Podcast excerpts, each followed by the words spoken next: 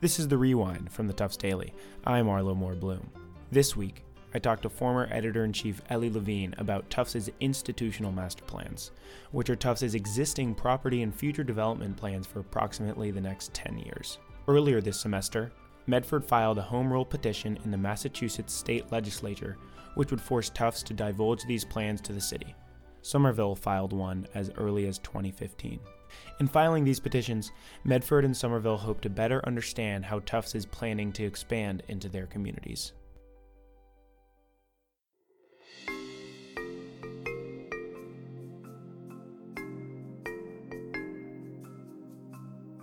Okay.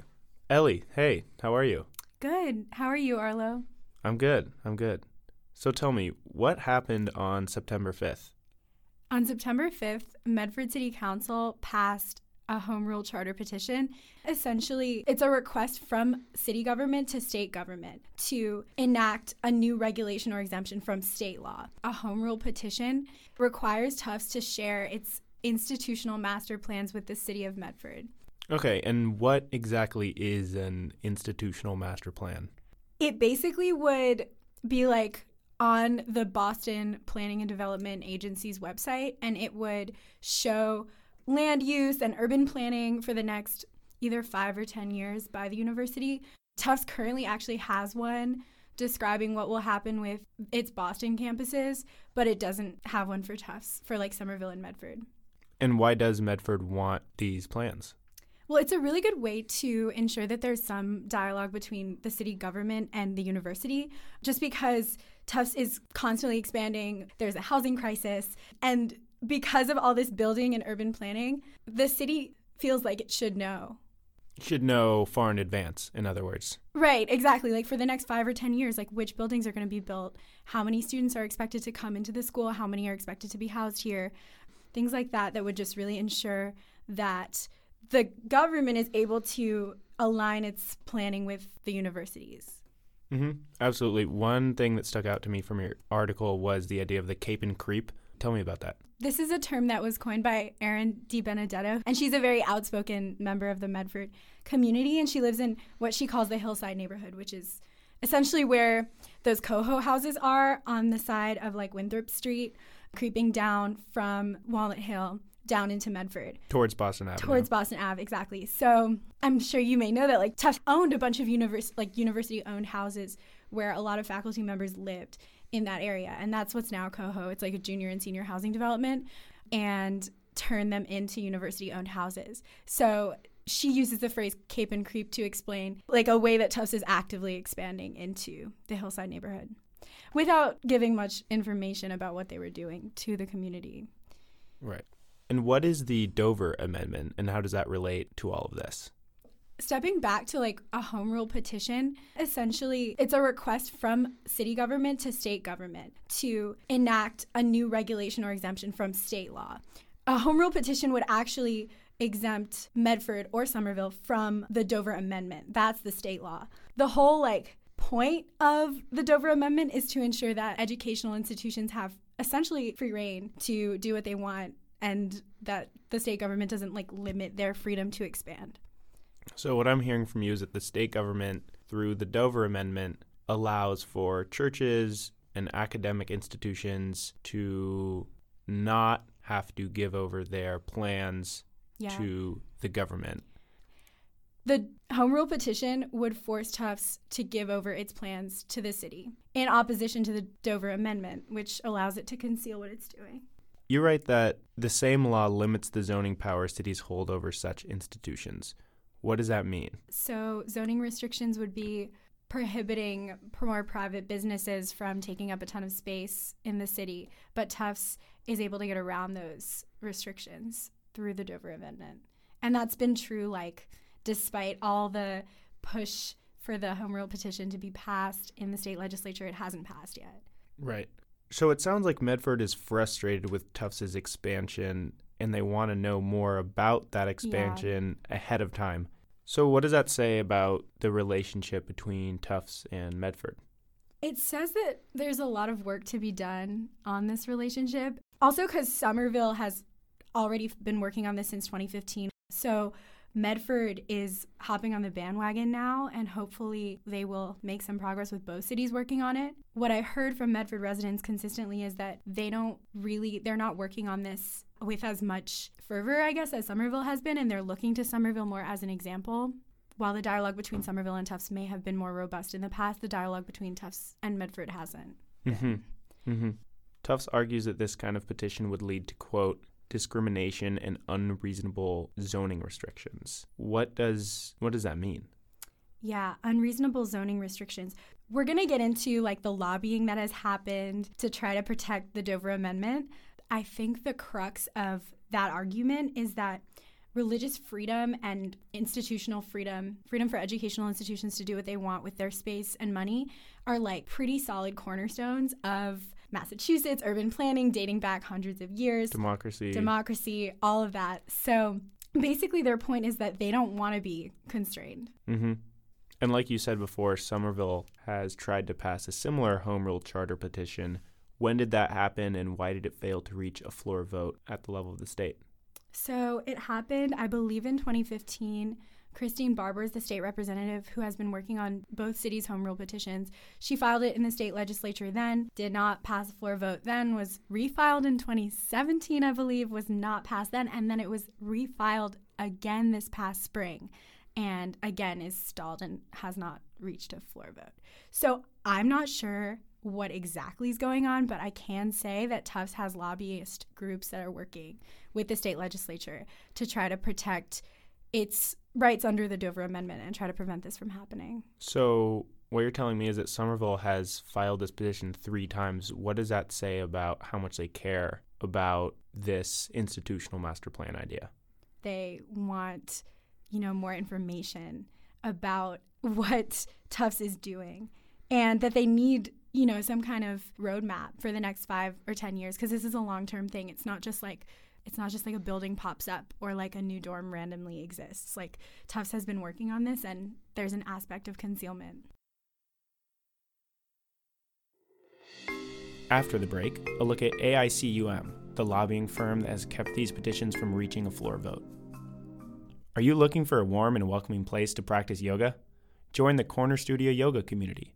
Located at 379 Main Street in South Medford, the Corner Studio offers yoga classes for all levels try the introductory membership. Two weeks of unlimited yoga for just $25.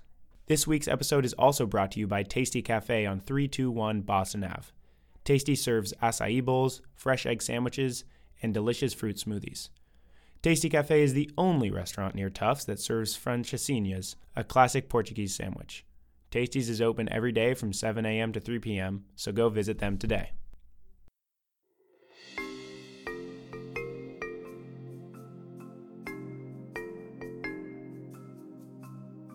What is AICUM and what was President Monaco's role in it?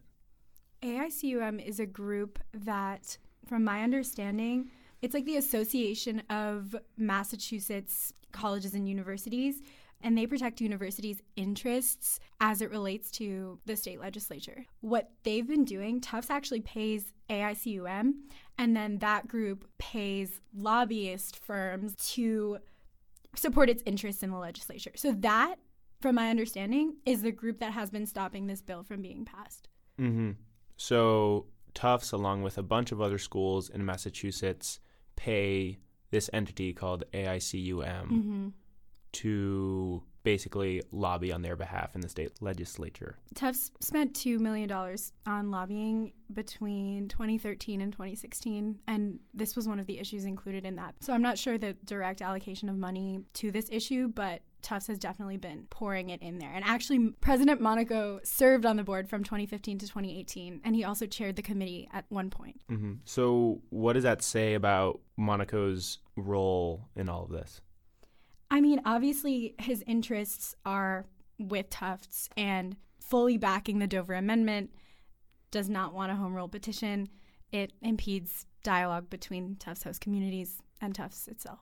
This is like a full divulgement of all of their plans for land use for the next five or 10 or 20 years. In any event, they um, are probably protective of what they want to do, especially because it might negatively affect, as it has been, Tufts host communities. What do you mean by that? Just with things like Coho creeping into Medford and even the squash courts and the development near Gantcher, there could be issues with lighting, with sound, affecting the people in surrounding communities. It's not clear whether Tufts expansion will have positive impact, and I think that might be why they don't want to be transparent about it.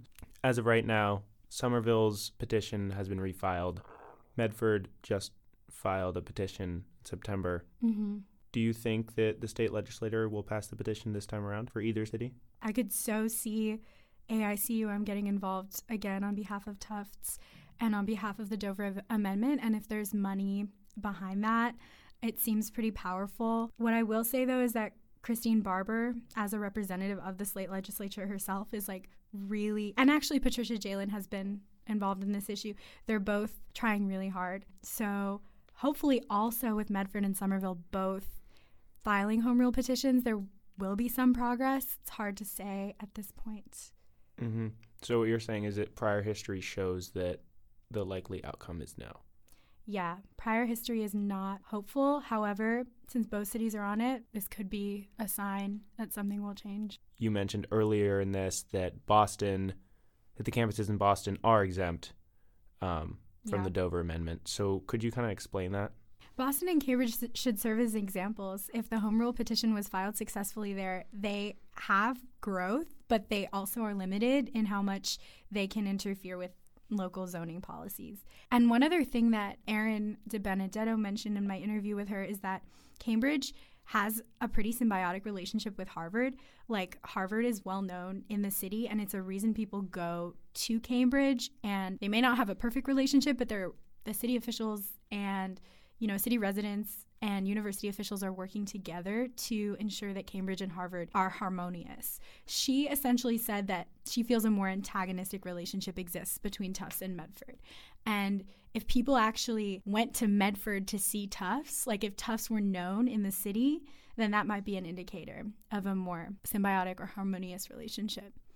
And the home rule petition definitely relates to that because it would you know, increase the dialogue and make transparent Tufts plans. Totally. Thanks so much for coming in, Elie. Thanks. Here are two other stories you should know about this week. On Friday, October 25th, University President Anthony Monaco announced the completion of former U.S. Attorney Donald K. Stern's report on Tufts' ties to opioid manufacturer Purdue Pharma and the Sackler family in a town hall. The report was written after an independent investigation by Stern into donations to the university from the billionaire family widely blamed for the opioid epidemic and the influence that the family may have exerted over the university. These allegations surfaced in a lawsuit against the family brought by Massachusetts Attorney General Maura Healey and a Tufts Daily investigation. The report will be presented to the Board of Trustees at its upcoming November meeting before being released to the public by the end of the year. And, as reported by Bella Maharaj and Alexander Thompson on Tuesday, Tufts dining workers reflected on their first collective bargaining agreement that was reached last spring. Workers praised the new contract, citing higher wages and better healthcare benefits. Since the agreement was signed on June 7th, workers have also filed numerous grievances against the university in accordance with their new contract, saying that problems with managers and scheduling persist.